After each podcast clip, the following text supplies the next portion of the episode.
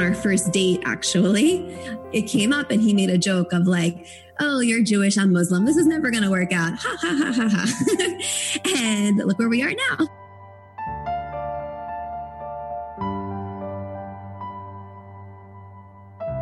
Rory is a quick talking native New Yorker whose energy and mission are absolutely contagious.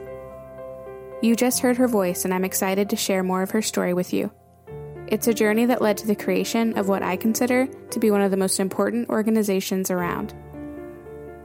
I'm Heather Kuntz, and this is Motherhood Material.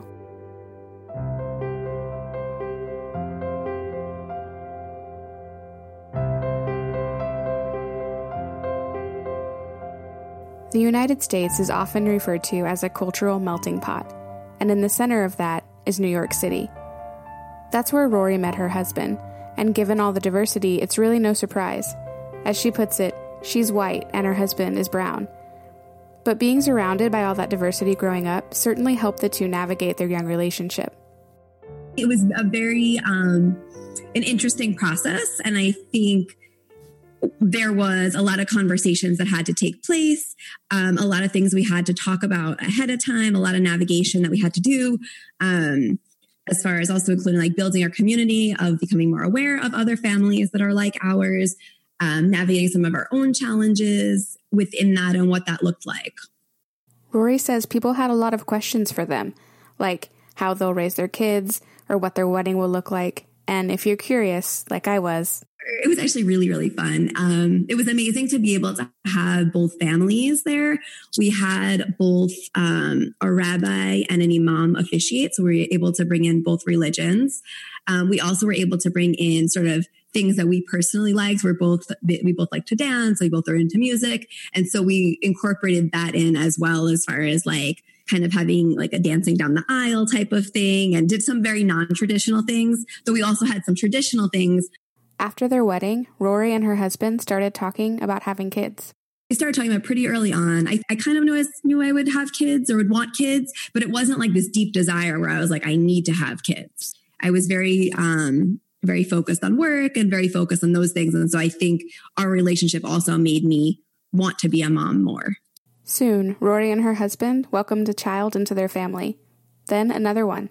And as with all big changes, they had to navigate their new reality it was a big transition. We actually went through a, really big transition phase, I think, um, with with both the kids. It was exciting being able to be a mom, but there was also so many different moving pieces. It was very exhausting in the beginning. I was also um, I chose to nurse, and so that was something that also was very consuming and exhausting him, physically exhausting in many ways, and sort of a, tra- a, big transition. So I think it was just a really big transition. I mean, amazing and like being able to watch a life that you made grow up. It kind of shifted also what I was doing with my work because I wanted to make sure that I was able to spend more time with my kids. I wanted to be able to be there. I wanted to be able to have the energy to be able to be very present in their lives. Rory's career is a big part of her story because the work she's doing is really amazing. Rory is a licensed clinical therapist and social worker, and it's a journey that started when her brother was adopted. He's Mexican American, and the difference in culture and ultimately in the way he was treated was not lost on Rory. I got into social work um, when my brother was adopted. That was the first time that I became aware of a lot of issues around race and racism that I hadn't been aware of before because of my privilege. And I became very um, motivated to be part of social change and becoming more active and trying to change the way things are so people don't have to have these terrible experiences and sort of these go through these really hard times because I was able to very, since me and my brother are close, we were both teenagers at the time. And so we're close in age and I was able to see a lot of those disparities very clearly as a teenager. What really stood out for me was our educational experiences and the resources and the differences in the school that I went to and the resources and experience that he had at his school. Um, I had the opportunity, the school had a higher budget, the class sizes were smaller. There were a lot more extra programs to be part of. There was a lot more um, academic support, after school support, you're able to access a lot more as opposed to the school that he went to where it was a very large school. There was not as much funding. There were more kids in the class. There wasn't as much resources. Um, and i think that does play a really big toll um, in just the way we're we're raised. Rory says she noticed differences in the way she and her brother were treated. Like driving wasn't a big deal to her but to her brother being stopped by the police could have meant something else Additionally, her eyes were open to more things, like race related jokes or subtle messaging. And it's something she realized she couldn't stand for. I was going in to try to be part of making these bigger changes. And through my work um, professionally, I um, I have worked in a lot of different places as far as like community um, community centers, mental health clinics.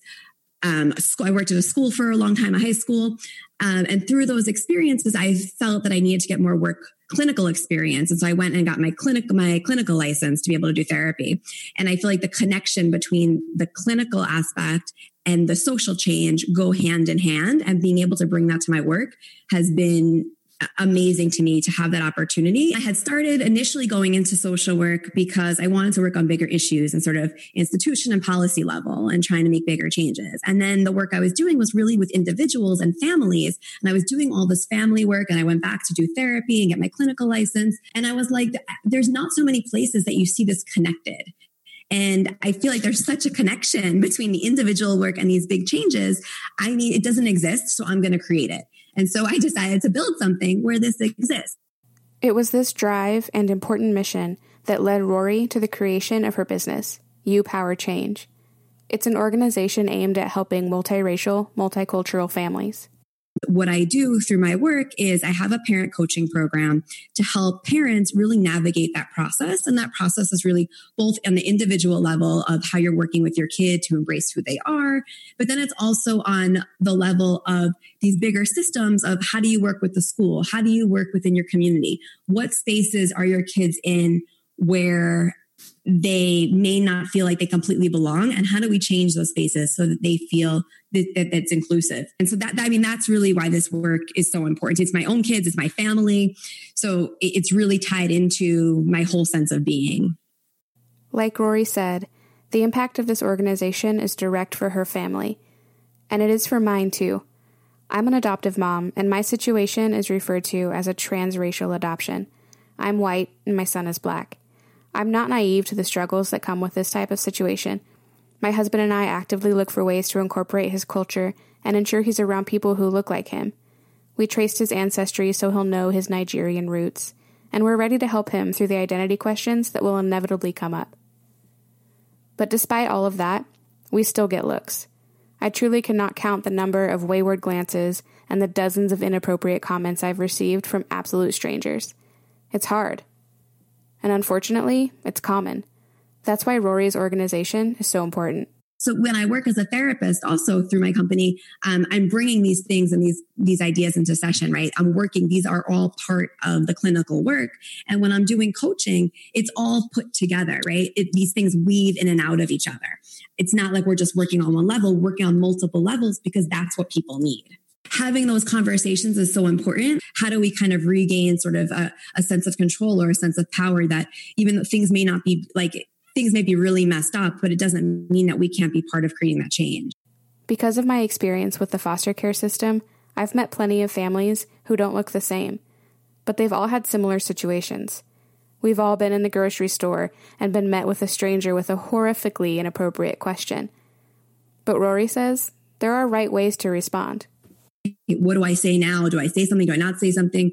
And I think a lot of it really the important thing is is making sure for your kids that you're modeling the behavior you would want them to be able to do when they get older i think sometimes that helps to kind of keep it in perspective because i feel so many times when people approach us that way we get kind of thrown off guard like you, you know why it's happening but you're kind of like caught in the moment like i can't believe somebody just did that through you power change rory coaches parents all over the world and for her it comes down to education and conversation I think teaching your own kids these things are really important. I think social justice education does a lot to kind of bring people together and to really navigate a lot of these issues. So bringing that into your family and into your life, I think is really important.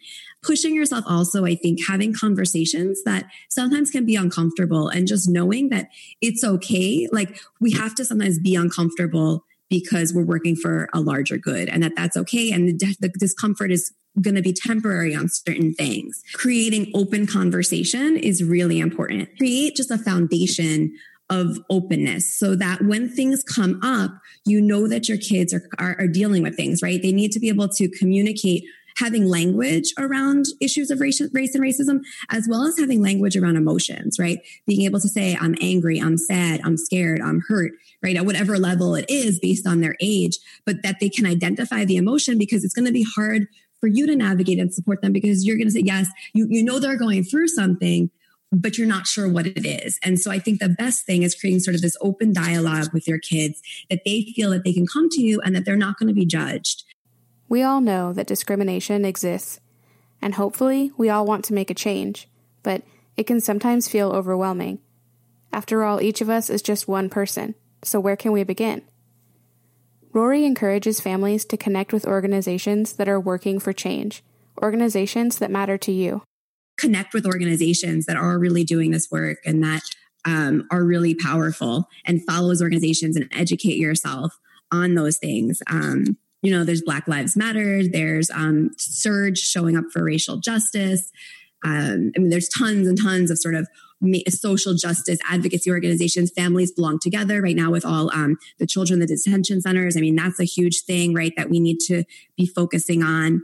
Um, and just really educating our kids to care about other people and also not letting them feel hopeless. How are we teaching our kids to be active, to be part of something, and to be engaged? I say, look in your community. What are opportunities where you can engage in some of these things, even if it's something that you weren't familiar with before? Reach out. For many multiracial and multicultural families, struggles with identity are commonplace, and Rory understands this firsthand, but she helps parents work toward answers.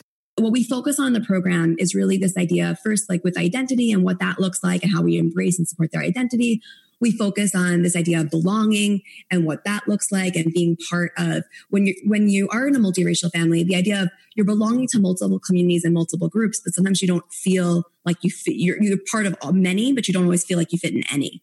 And so it's what does that look like? How do you discuss when that happens? And then the other is change and just being part of these bigger changes and what how do we kind of do that ourselves as well as teach it to our kids at an age appropriate level. My way of doing that is really through my work. And through that work, Rory hopes to build a better world for her kids and all kids.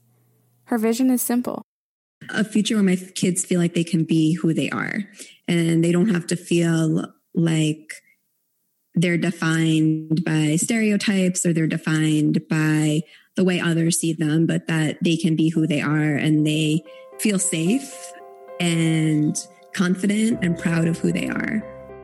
If you're part of a diverse family, Rory has various resources available, including a private Facebook group called Multiracial Parenting Network. I'm part of that group, and I hope to see you there. Plus, if you're looking for additional resources, or if you want to get involved with Rory's important organization, visit upowerchange.com. That's the letter U, powerchange.com.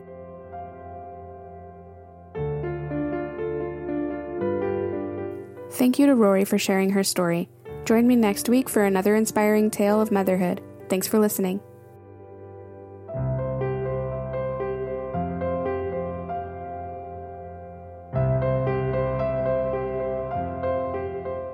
Motherhood material is produced by me, Heather Kuntz. Music by Eric Matias. To be featured or for more information, please contact motherhoodmaterialpod at gmail.com.